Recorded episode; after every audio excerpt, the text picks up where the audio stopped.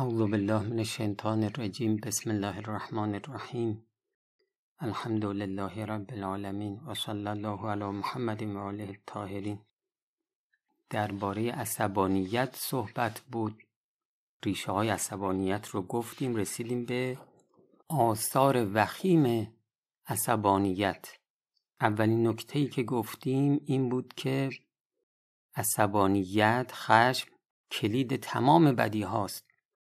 حدیث از امام صادق علیه السلام و از امام رضا علیه السلام بود: الغضب مفتاح و کل شر. خدمتون عرض شد این یعنی آدم عصبانی هر جنایتی ازش برمیاد. خب حالا از این اثر آدم متوجه میشه که آدم عصبانی عقل درست حسابی هم نداره، حداقل هین عصبانیت عقل نداره، و این برای خود اون شخص عصبانی هم واضح و روشنه. خودش وقتی ازش میپرسی چرا این کار زشت رو کردی، میگه یک لحظه عقلم کار نکرد، یه لحظه خون به مغزم نرسید. امیرالمؤمنین علیه السلام فرمودند: الغضب مرکب الطیش.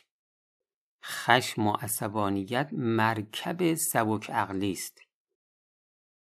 این کارکرد عقل رو به شدت میاره پایین، حتی گاهی به صفر میرسونه. باز حضرت فرمودن: الغضب یفسد الالباب و یبعد من الصواب. یعنی عصبانیت عقلها رو فاسد میکنه و انسان رو از اون کاری که درسته دور میکنه. از امام صادق علیه السلام هم نقل شده: من لم یملک غضبه لم یملک عقله.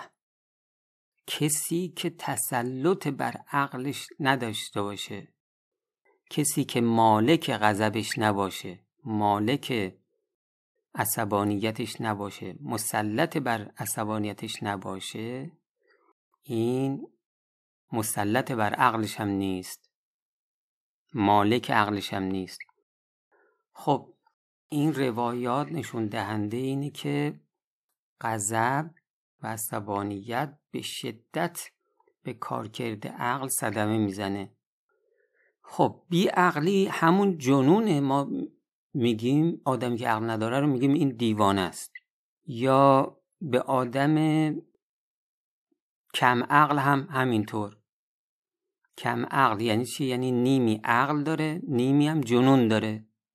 این روایت اخیری که نقل کردم میفرماید که کسی که عصبانی میشه مبتلا به یک جنون میشود. آدم بی عقل این دیگه انسان بالفعل نیست، حیوان بالفعل. از اون طرف آدم عاقل اگر باشه، خب با کسی که دیوانه است دیگه چه نسبتی داره؟ لذا آدم عاقل با شخصی که عصبانی میشه و حکم مجنون رو داره رفاقت برقرار نمیکنه، حتی حاضر نیست با آدم کم عقل هم نشینی کنه، چه برسه به اون کسی که اصلا عقل نداره. همینطور زندگی آدم بخواد بکنه سالهای سال با یک آدم دیوانه که نمیخواد زندگی کنه. با آدم دیوانه زندگی کردن خیلی خیلی سخته. بنابراین عاقل ازدواج نمیکنه با کسی که اون عاقل نیست. بنابراین موقع ازدواج باید در نظر گرفت شخص ما این خلق درش هست یا نیست. اگر این خلق درش باشه خب زندگی فوق‌العاده سخت میشه، به خصوص برای خانم‌ها که اونها با عصبانیت خورد میشن، میشکنن. خیلی باید دقت کنن همسرشون خلق عصبانیت نداشته باشه. خب پس این چیزی که تا اینجا فهمیدیم و از این به بعد بیشتر میفهمیم اینه که عصبانیت فوق‌العاده خطرناکه و ما باید حتما حتما عصبانیت خودمون رو کنترل کنیم.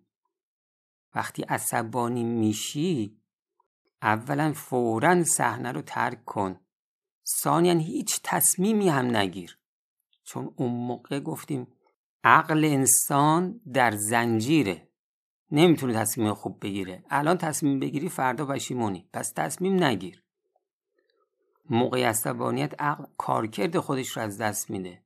در اون لحظات افکار سالم نیستن، شیطانی فکر میکنن، تصمیم ها اشتباه گرفته میشه، حرف ها روی حساب و عقل نیست، اوضاع خیلی خطرناک میشه. باید و باید و باید هیچ تصمیمی نگیری به هر قیمتی که شده.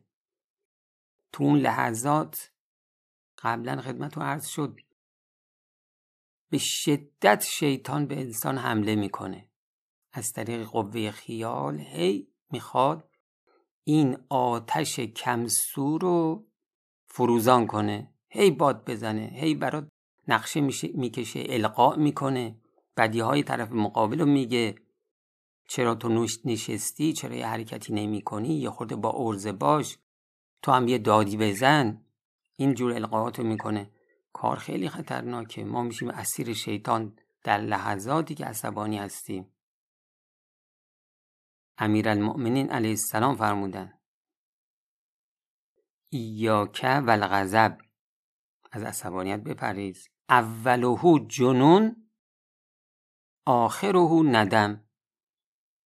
اول عصبانیت، این عصبانیت اون موقع که به اوج رسیده ها، این که خب بیعقلی و جنون، آدم در لحظات عصبانی شدن این دیوانه است، عقل کار نمیکنه. آخرهو یعنی وقتی عصبانیتت خوابید، حالا عقلت اومد سر جاش، آخرهو ندم، آخرش پشیمانی.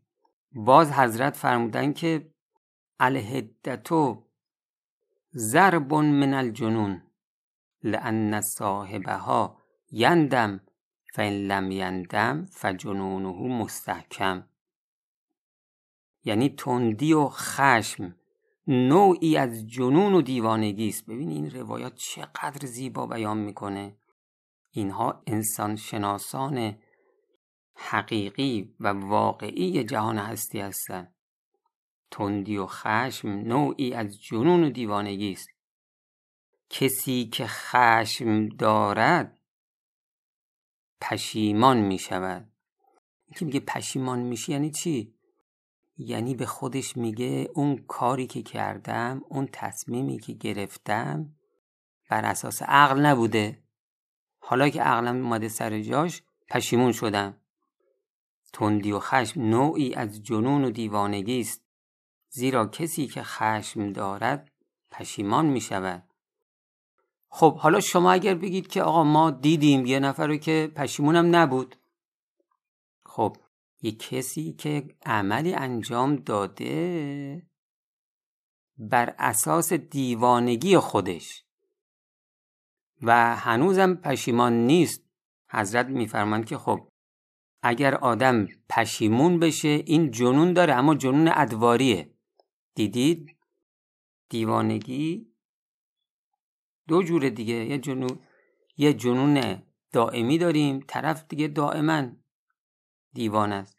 یه جنون ادواری داریم، یعنی طرف لحظاتی جنون بهش دست میده ولی لحظاتی هم نه، عقلش سر جاشه. توی عصبانیت هم همینه. خب این در بسیاری از مواقع عصبانیت که میخوابه پشیمون میشه و عقلش میاد سر جاش. اینو بهش میگن جنون ادواری. اما اگه پشیمون نباشه از اون کار زشتی که کرده، این نشون دهنده اینه که عقلش هنوز نیومده سر جاش، هنوز دیوانه است. لذا حضرت خیلی زیبا میفرمایند، نگاه کن، الهدتو ضرب من الجنون، تندی و خشم نوعی از جنون و دیوانگی است.